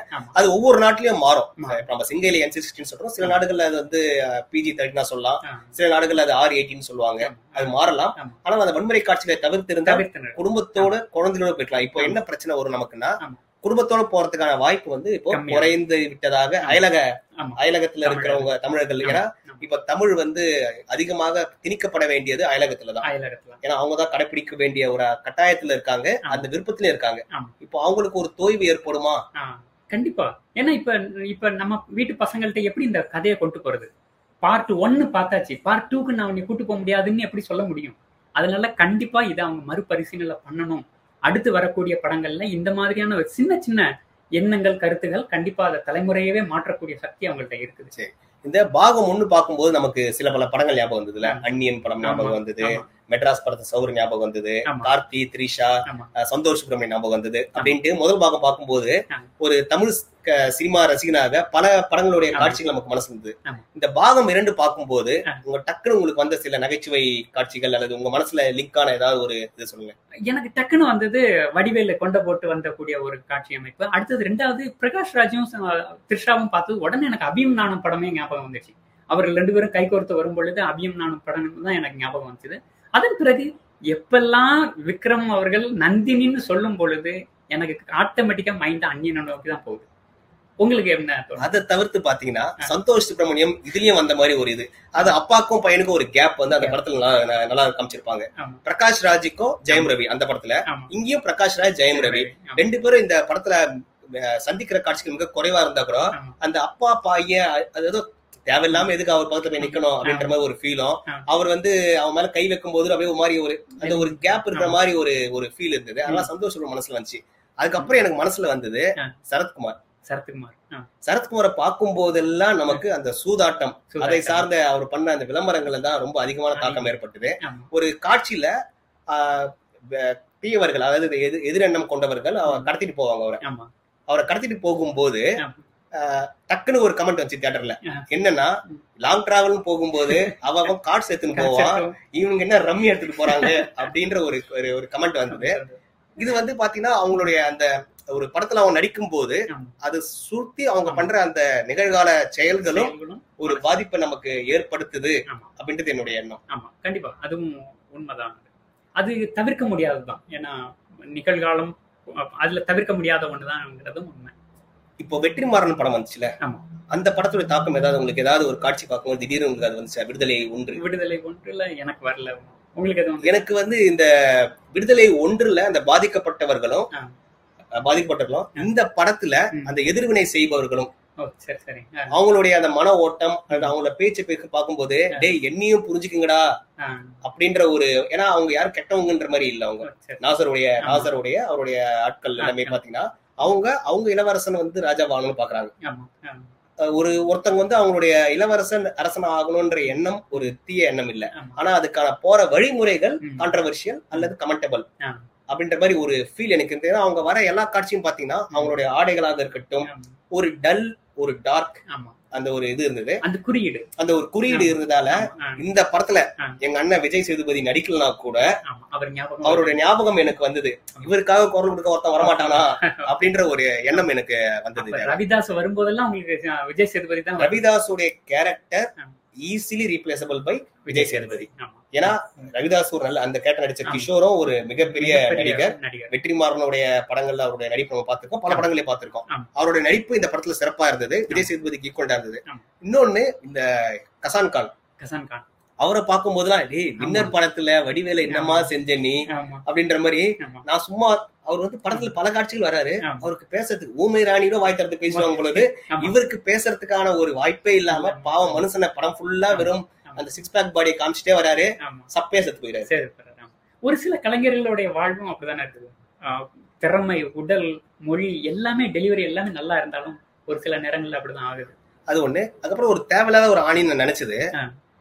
கம்சா அப்படின்னு சொல்லிட்டு முதல் பாகத்துல கம்சன் தானே கார்த்தியை வந்து த்ரிஷா வந்து கம்சன் அப்படின்னு சொல்லுவாங்க நினைக்கிறேன் அந்த படகுல போயிட்டு மீட் பண்ணும்போது. எனக்கு தண்ணியில கண்டம் சொல்லுவார் பாத்தீங்களா அந்த இடத்துல கம்சான்னு ஒரு வார்த்தை உபயோகப்படுத்துவாங்கன்னு நினைக்கிறேன். இந்த ரெண்டாவது பாகத்துல பார்க்கும்போது ஆ. ரெண்டு பேரும் சந்திக்கிற ஒரு காட்சி அமைப்புக்காக. எதுக்குடா ஒரு ரிஸ்க் எடுத்து. போட்ல கூட்டு போயிட்டு ஒரு. சின்ன தீவுல வச்சு. கண்ணை கட்டி காதை காதை பொத்தின்ற மாதிரி. அது ஒரு தேவையில்லாத ஒரு ஆணி மாதிரி அந்த ஏன் அது தேவையில்லாத ஆணியை நமக்கு உணர்ந்துச்சு அப்படின்னா அந்த சூழ்நிலை வேற. அங்க அருண்மொழி தேவன் வந்து இறந்துட்டாரா இறக்கலையா அப்படிங்கிற ஒரு பதபதப்புல இருக்கும் பொழுது இந்த காதல் காட்சி உள்ள வரும்போது ஒரு ஒட்டாத மாதிரியான ஒரு உணர்வு. இந்த இடத்துல இது தேவையா அப்படிங்கிற ஒரு கேள்வி வந்தது. கேள்வி வந்தது. அதுக்கப்புறமா இன்னொரு இது ஒரு பிளாஷ்பேக் சீன்ல பாத்தீங்கன்னா. விக்ரம் போருக்கு ரெண்டு போயிட்டு ரெண்டு வருஷம் கழிச்சு தான் வருவோம்னு சொல்லுவாரு. ஆமா. ஞாபகம் இருக்கா உங்களுக்கு? ரெண்டு வருஷம் கழிச்சு வருவாரு. அதுக்கப்புறம் திடீர்னு பார்த்தா ஒரு படகுல இருந்து ஒரு இரு- ஒரு மாலை நேரத்துல படகுல இருந்து இறங்கி வருவாரு. அவருக்கு எல்லாமே ஆரத்தி எடுப்பாங்க. அந்த காட்சி பாத்தீங்கன்னா அது வரது ஒரு அஞ்சு செகண்ட் வராது. ஆனா அதுக்கான செலவுகள் செலவு. அல்லது மக்கள் கூட்டம் அது ரொம்ப அதிகமா இருக்கு அப்படி நம்ம கண்ணு மூடி கண் திறக்கிறதுலயே அவர் வந்தாரு அப்படி. அது நான் ரெண்டு வருஷம் போறேன்னு சொல்லிட்டு. அடுத்த நொடியே ஒரு வந்த மாதிரி ஒரு அந்த மாதிரி. ஒரு ஃபீல் இருந்தது. அதே மாதிரி ரகுமான். ரகுமான். அவருடைய அவரும் இந்த அவர் வந்து ஒரு நகைச்சுவை கதாபாத்திரம் மாதிரியும் இல்லாம ஆனா அவருடைய வசனங்கள்லாம் வந்து நீ ஒரு வேஸ்ட். அப்படின்ற மாதிரி ஒரு ஃபீலை கொடுக்குற மாதிரி அவரே அவரே அவருடைய உடல் மொழியில காமித்த மாதிரி அந்த பொன்னியின் செல்வன்லயும் அவருடைய கேரக்டர் வந்து கொஞ்சம் பயந்த சுபாவம் மாதிரி காமிப்பாங்க ஏன்னா அவர் வந்து பல்லக்குல ஏறி. போறது அப்படின்னும் போது அவருடைய கதாபாத்திரத்தை அமைப்பே அப்படிதான் இருக்கும் ஆனா அது தேவை ஏன்னா. ஒருத்தர் வந்து. அப்படி வளர்க்கப்பட்டவர் அப்படிதான் இருப்பாரு கரெக்ட் அப்படின்னு. ஆனா இந்த ரெண்டாவது பாகத்துல படிக்கும்போது ப- படமா பார்க்கும்போது. சில காட்சியில அவரு திடீர்னு ஏந்து திடீர்னு ஏந்து போகும் திடீர்னு ஏந்து போகும்போது. நம்ம யோசிச்சோம்ல. எதுக்கு இவரு பயந்து டக்குன்னு ஏந்து போறாரு அப்படின்ற ஒரு- ஒரு ஒட்டாத மாதிரி ஒரு ஒரு ஃபீல் எனக்கு வந்து இந்த படத்துல இருந்தது எனக்கு ஆனா அவருடைய அவருக்கு கொடுக்கப்பட்ட ஒரு கதையும் அந்த உடல் மொழி எனக்கு அவருக்கு ரொம்ப பிடிச்சிருந்தது. ஏன் அப்படின்னா நான் புத்தகம் படிக்கும் பொழுதும் இவரை ஒரு ஒரு மங்குனி மாதிரியே தான் காமிச்சிட்டு இருந்தாங்க. அதை இவர் சிறப்பா கரெக்டான ஆளை எடுத்து கொடுத்தாங்களோ அப்படிங்கிற தாட்டும் இருந்தது. ஆனா இதுக்கு எல்லாமே முழு காரணம் ஏன் ஒரு தொய்வு ஏன் நமக்கு ஒரு இது வருதுன்னா காரணம் வசனம் தான் எந்த ஒரு நடிகனுமே நல்லா நடிச்சாலும் கூட அந்த வசனத்துல தான் நம்மள இருக்க முடியும் அப்படிங்கிறது என்னுடைய ஒரு கருத்து அந்த வசனத்துல நம்ம ஒரு உறுதி கொடுக்க முடியலன்னா அது என்ன பெரிய கதாபாத்திரம்னாலும் புக்கு படிக்கும்போது. யாரோ ஒரு கேரக்டர் வந்து கடைசியா நான் இதுக்கு போயிடுறேன் கடவுள் சேவைக்காக நான் போயிடுறேன். அப்படின்னு வந்த மாதிரி ஒரு யாரோ படிச்ச மாதிரி ஒரு ஞாபகம் அது அவருடைய அம்மாவாக இருக்குமோ அதுதான் கேக்குறேன். இந்த படத்துல அதை அவங்க காமிக்கல. ஏன்னா அவங்க கலர்ஃபுல் ஓரளவுக்கு கலர்ஃபுல் ட்ரெஸ்ஸா இருந்த மாதிரி ஒரு ஒரு ஃபீல் இருந்தது. அவங்க வந்து நான் கடவுள் சேவைக்காக போயிடுறேன். அப்படின்ற மாதிரி ஒரு புத்தகத்தை படிச்ச மாதிரி ஞாபகம். ஆனா இந்த படத்துல அதை காமிக்கல வானமாதேவி. அவங்க அதை மாதிரி வானமாதேவிக்கும் அந்த பூங்குழலி மேல் காதல் கொண்ட அந்த பூக்கட்டுற. அந்த அந்த உறவையும் வந்து முதல் பாகத்துல ஏதோ ஒரு வசனம் மாதிரி வரும் அது. அவங்க யாரும் தெரியுதான்ற மாதிரி. ஆனா அத சரியா. சரியா முடிச்சு போடலையோ அல்லது எடிட் பண்ணும்போது கட் பண்ணிட்டாங்களோன்னு ஒரு ஃபீல் எனக்கு. ஆமா நம்ம எல்லா கதாபாத்திரத்தையுமே பார்த்துட்டோம்னு நினைக்கிறேன். ஏதாவது விடுபட்டமான்னு இல்ல. விடுபட்ட கதாபாத்திரம்னா அந்த பெரியப்பா வயதானரா நம்ம கர்ணன் படத்துல. தனுஷுக்கு மிலிட்டரியா வர்றாருல. அவர் அவருடைய நடிப்பும் இந்த படத்துல மிக சிறப்பாக இருந்தது. அதுக்கப்புறம் ரகுமானுக்கு ஒரு பொண்ணு காமிப்பாங்க கல்யாணம் பண்றதுக்கு. ஆமா. அந்த அம்மா யாருமே தெரியல. ரெண்டு மூணு சீன் வராங்க. ஏதாவது பேசுவாங்க ஏதாவது. பண்ணுவாங்க பார்த்தா கடைசி வரைக்கும் அவங்க ஒரு பொம்மை மாதிரி நடந்து வராங்க நடந்து போனாங்க. அது மட்டும் தான் இருந்தது அதுக்கப்புறம் இன்னொரு பொம்மை பிரகாஷ் ரோஜோடைய மனைவி. மனைவி. அவங்க வந்து இவருக்கு ஏந்துக்கும் போதெல்லாம் வந்து தோல். தோல் கொடுக்கறதுக்கு தான் வராங்களே தவிர கடைசி கிளைமாக்ஸ்ல அவர் அந்த கிரீடத்தை தூக்கும் போது அந்த அம்மா பாக்குறாரு அந்த அம்மா உடனே சிரிக்கிறாங்க. அவ்வளவுதானே தவிர அவங்களுக்கு வசனம் வந்த மாதிரி ஒரு வசனமே இல்ல. ஆமா இது இன்னொன்னு.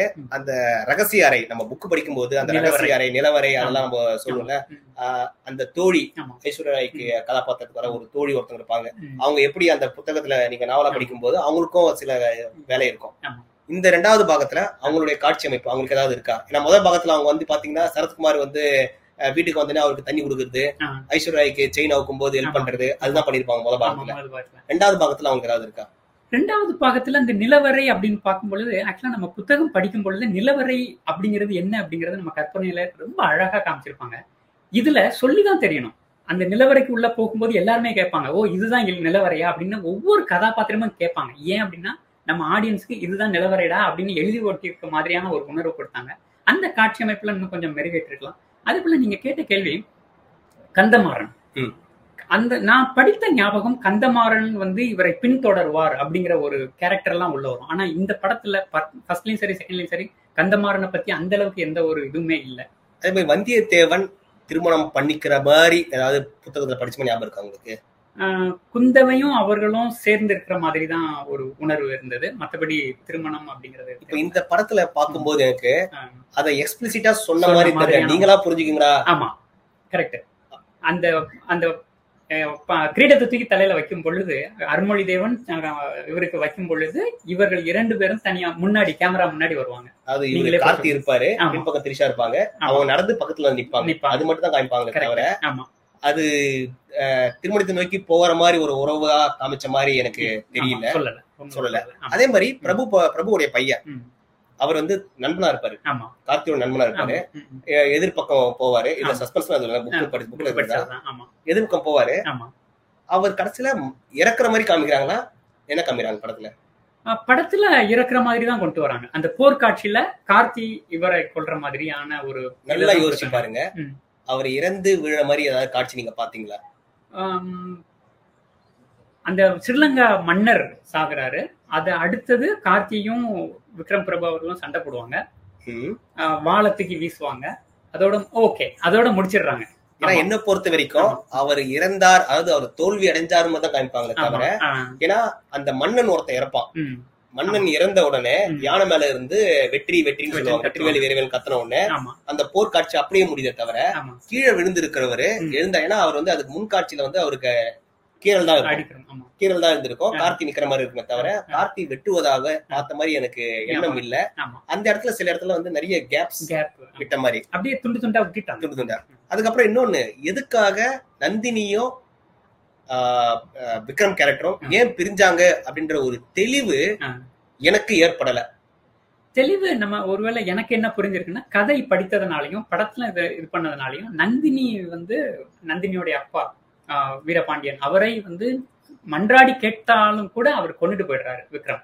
அதனால பிரிஞ்சிடறாங்க நான் கேக்குறது. அந்த குழந்தை பருவத்துல சிறு- வயதுல ஒரு காதலா இருக்கும்போது ஆமா. அதுல ஒரே ஒரு இடத்துல சொல்லுவாங்க அந்த ஒரு இடத்துல ஏன் அந்த சிறு வயதுல காதல் இருக்கும்போது அங்க ஊரை விட்டு விரட்டுனாங்க அப்படிங்கறது ஒரே ஒரு இடத்துல வந்து ஆஹ், சுந்தர சோழன் செய்த ஒரு சதியாக இருக்கலாம் அப்படின்னு ஒரு லைன்ல அதை கடந்து போயிருப்பாங்க. சரி. திடீர்னு ஒரு சின்ன சிறு சந்தேகம் இத திரிஷா தான் பிரிச்சிருப்பாளோ அப்படின்ற ஒரு சந்தேகம் ஆரம்பத்துல. வரும். இல்ல இல்ல அது திரிஷா இல்ல. பிரகாஷ் ராஜ் கேரக்டர் தான் பண்ணுச்சோ அப்படின்ற மாதிரி ஒரு ஒரு வரும். அதுக்கப்புறம் பிரகாஷ் ராஜ் கேரக்டரும் இல்ல. நாசர் கேரக்டர் தான் பண்ணுச்சோ அப்படின்ற வரும். இந்த மூணு கேரக்டர் தான் யோசிக்கிறாங்களே தவிர இதுல பாவப்பட்ட அந்த விக்ரம் கேரக்டர் மேல. ஒரு சந்தேகம் ஏற்படுவதற்கான. சாத்தியக்கூறுகள் மிக மிக குறைவாக இருந்ததாக இந்த படத்தை பா- பார்க்கும்போது எனக்கு. கதைன்னு வரும்போது அந்த கால இதிகாச கதைன்னு வரும்போது சொல் கேள்வி வச்சு எதனா நடக்கலாம். இவங்க அதை காட்சி பண்ணும்போது. அந்த தெளிவு ஏற்படல. அப்படின்றது என்னுடைய கருத்து இப்ப மொத்தத்துல மொத்த- தியாகா. பிஎஸ் ஒன் வந்துருச்சு பிஎஸ் டூ வந்துருச்சு ஆமா. இந்த பர்னிச்சரை. மணிரத்னம் தொட்டு இருக்கலாமா தொட்டு கூடாதா பிய பொன்னியின் செல்வனை. திரைப்படமாக எடு- எடுக்கிறதுக்கான முயற்சிகள் எம்ஜிஆர் காலத்துல இருந்து பல பேர். எடுத்தாங்க இவர் எடுக்கும்போது பல பேர் வந்து நகைச்சுவையா சொல்லியிருந்தாங்க இல்ல. வாய்ப்பே இல்ல வாய்ப்பே ராசா இல்ல. அப்படின்ற மாதிரி. கோவிட் வேற வந்துச்சு அவர் சாதிச்சாரா இல்லையா ஒட்டு மொத்தமா கண்டிப்பா அவர் சாதிச்சிட்டாரு சாதிச்சிருக்கிறாரு யாரும் பண்ணாத ஒரு அசாத்திய முயற்சியில அவரு மக்கள் மனதையும் சரி அந்த புத்தகத்தினுடைய மூல கருத்தையும் சரி அவர் வென்று விட்டார் அப்படிங்கிறது என்னுடைய கருத்து சரி அவர் வெண்டுட்டாரு ஆமா. பொதுமக்களாகிய நம்ம. நம்ம போட்ட காசுக்கு நம்ம போட்ட காசுக்குன்னா அந்த படத்தை பாக்குறதுக்கான ஒரு இதுவோ. அல்லது அதை பத்தி பேசுறதுக்கான முயற்சிகளை முயற்சி. பண்ணும்போது. நமக்கு இது வந்து திருப்திகரமா இருக்கா என்னை பொறுத்த வரைக்கும் திருப்தி தான் ஏன்னா நான் புத்தகம் படித்தேன் அவ்வளவு ஆர்வமா படித்தேன் ஒரு இரண்டு வருடங்களுக்கு அப்புறம் இந்த படங்கள் பார்க்கும் பொழுது மறுபடியும் அந்த கதைகளை மறுபடியும் ஓட்டின மாதிரியான ஒரு உணர்வு அதுல கண்டிப்பா எனக்கு முழு திருப்தின்னு நான் சொல்லுவேன் என்ன கேட்டீங்கன்னா. இந்த படம். கண்டிப்பாக நிச்சயமாக. நம்ம பாக்குறோமோ இல்லையோ. Negative word of mouth. அந்த மாதிரி எதுவும் ஸ்ப்ரெட் பண்ணாம இருக்கிறது நல்லது ஏன்னா இது அந்த அளவுக்கு நெகட்டிவா சொல்ற அளவுக்கும் பெருசா எதுவுமே இல்லை ஏன்னா நிறைய பாசிட்டிவ் இருக்கு. ஏன்னா நிறைய கேரக்டர்ஸ் இருக்கு இந்த ரெண்டாவது பாகத்துல. அந்த ரெண்டாவது பாகத்துல இடைவெளின்னு போடுறாங்க பாத்தீங்களா அந்த இடத்துலயே மூன்றாவது பாகத்துக்கு மூன்றாவது பாகத்தை பாருங்கன்ற அளவுக்கு. ரொம்ப லெத்தியான. லெத்தியான இருந்தது. கடைசியில அவங்க எல்லாத்தையும் ஷ்ரிங்க் பண்ணி. மொத்தமா உள்ள இதை வந்து வெப் சீரிஸாவும் எடுத்துக்கலாம்னு. கமெண்ட் பண்றவங்க கமெண்ட் பண்ணிட்டே இருப்பாங்க. ஆனா. இத மணிரத்னம் தவிர்த்து இருந்தால் வேற ஒருத்தர் யார் எடுப்பாங்கன்னு கேட்டா இப்போதைக்கு யாருமே இல்ல அப்படியே எடுத்திருந்தா அது முழுக்க முழுக்க வெஸ்டர்னைஸ்டா போயிருக்கலாம் கமர்ஷியலா கமர்ஷியலா போயிருக்கலாம். அதனால ஆமா. மணிரத்னமுடைய முயற்சி. எனக்கு பொன்னியின் செல்வன் பாகம் ஒன்று வந்ததை விட. பொன்னியின் செல்வன் பாகம் இரண்டு பார்த்ததுக்கு அப்புறமா. ஒரு திருப்தி அல்லது ஒரு நிறைவு எதுக்குன்னா இந்த முயற்சிக்கு கண்டிப்பா அது பசியோட இருக்கிற ஒருத்தருக்கு ஒரு உணவு வந்துச்சுன்னா அந்த உணவு அவங்க வயிற்று ஒப்பிச்சான்னு பார்க்கணும் ஆமா. அதுக்கப்புறம் அவங்களுக்கு பீடா இல்லையா அவங்களுக்கு பாயசம் தரலையா. அதெல்லாம் வந்து ரெண்டாவது ஃபேக்டரி. ஒரு தமிழர்களுக்கு. நம்ம கொண்டாடுற ஒரு புத்தகம் கண்டிப்பா அப்படின்னா பொன்னியின் செல்வன். இப்ப பொன்னியின் செல்வன் தவிர்த்து. அடுத்தது வேற என்ன வரலாம் வேற என்ன கை வைக்கலாம் வேற என்ன பர்னிச்சர் மேல தைரியமா கை வைக்கலாம் எனக்கு தெரிஞ்சு இதோ சூட்டோட சூட்டா சிவகாமியின் செல்வன் அவங்க கண்டிப்பா முயற்சி பண்ணணும் சிவகாமியின் சபதம் சபதம். சிவகாமியின் சபதம். அது பொன்னியின் செல்வனையும் சிவகாமியையும் மிங்கிள் பண்ணி விட்டேன் சிவகாமியின் சபதம். கண்டிப்பாக அடுத்து மணிரத்னம் அவர்களோ அல்லது வேறு யாருனாலும் சரி முயற்சி பண்ணக்கூடிய அடுத்த ஒரு காவியம். ஏன்னா பார்த்திபன் கனவு ஏற்கனவே எடுத்தாச்சு. ஆமா. அது திரைப்படமாவே. வந்து நல்லா ஃபேமஸ் ஆயிருக்கு. வேல்பாரி. வேல்பாரி. நான் எதுக்கு வேல்பாரின்னு சொல்றேன்னா. இப்ப இருக்கிற நைன்டிஸ் கிட்ஸ்க்கு ஆமா. பொன்னியின் செல்வன் அப்படின்னு தெரியுமே தவிர படிக்கிறதுக்கான சாத்தியக்கூறுகள் மிக குறைவு. இப்ப. படிச்சிருப்பாங்க. இப்ப. கார்ட்டூனைஸ்டு புக்ஸா வந்திருக்கு அதெல்லாம் படிக்க ஆரம்பிச்சிருப்பாங்க. ஆனா வேல்பாரி. இந்த ஜெனரேஷனுக்கு. நிறைய ஈர்க்கப்பட்டது அதுல புனைவுகள் அதிகமாக இருந்தாலும். வேல்பாரி. நமக்கு அதாவது கூஸ் பம்ப் வைக்கிறதுக்கான. நிறைய காட்சிகள். படிக்கும் போதே இருந்தது பொன்னியின் செல்வன்ல கூஸ் பம்ப் கம்மி. பொன்னியின் செல்வன் நமக்கு வந்து அது அழகான ஒரு. அழகான ஒரு ஃபீல் அது. அது ஒரு ஃபீல் அது நமக்கு. அதோட சேர்ந்தே போவோம். ஆனா வேல்பாரி ஒரு திரைப்படமாக வந்தால் நிறைய மாசான சீன்களுக்கு. அவரே ஏற்கனவே எழுதிட்டாரு எழுதிட்டாரு நம்ம வெங்கடேஷே எழுதி எழுதிட்டாரு தயவு செய்து அதுல நீங்க வசனத்தை நீங்க இவரு நான் யாருமே காழ்ப்புணர்ச்சி எதுவுமே சொல்லல வசனத்தை மேம்படுத்துற மாதிரியான படம் வரணும் தமிழ் படம் ஆமா தமிழ் கதை கதை ஆனா வசனம்னு. வரும்போது ஒரு. டப்பிங் படத்துல. ஒரு ஜாக்கி சான் படத்துல இருக்கிற வசனம் அளவுக்கு கூட ஒரு எதிர்பார்ப்போ ஒரு ஆமா. ஈர்ப்பையோ நம்ம ஃபுல்பில் பண்ற மாதிரியோ வெளியே வந்து உபயோகம் ஏன். ஒரு மீன் மெட்டீரியலா சொல்றதுக்காகவோ அல்லது இன்ஸ்டாகிராம் போஸ்டா போடுறதுக்காக கூட ஒரு எதுவுமே இல்லாத ஒரு. தோணி இருந்தது. ஆனா மொத்தத்தில் என்ன. பொறுத்த வரைக்கும். அது எங்களை பொறுத்த வரைக்கும் பொன்னியின் செல்வன் பாகம் இரண்டு நல்ல படம் அருமையான படம். கண்டிப்பாக நேரத்தை செலவழித்து பார்க்க வேண்டிய படம். அந்த குடும்பத்தோடு பார்க்கணும் போது குழந்தையை கூட்டு போறதுக்கான சாத்தியக்கூறுகள் மிக குறைவாக சிங்கப்பூர்ல. சிங்கப்பூர்ல. எந்த நாடுகள்ல குழந்தைகளையும் அலோ பண்றாங்களோ. அந்த நாடுகள்ல இந்த படத்தை குடும்பத்தோட குறைந்தபட்சம் ஒரு முறையாவது பார்க்கணும். குழந்தைகள் மீண்டும் மீண்டும் பார்க்க வேண்டிய படம். ஏன்னா இதுல எல்லா உணர்ச்சிகளும் இருக்கு நல்ல உறவுகள் இருக்கு. நீங்க குழந்தையோட பேசுறதுக்கான நிறைய வாய்ப்புகளை இந்த படம் கொடுக்கும். இவர் யாரு அவர் யாருன்னு குழந்தைகளை கேட்கும் போது. அதை பேசுற வாய்ப்பு இருக்கும் அப்படின்றது என்னுடைய இது. கண்டிப்பாக இது ஒரு சிறப்பான சிறப்பான படம். மொத்தத்துல மக்களை நம்பாதவன் மக்களை ஆள தகுதி அற்றவன். நன்றி. செல்வன். வணக்கம். வணக்கம்.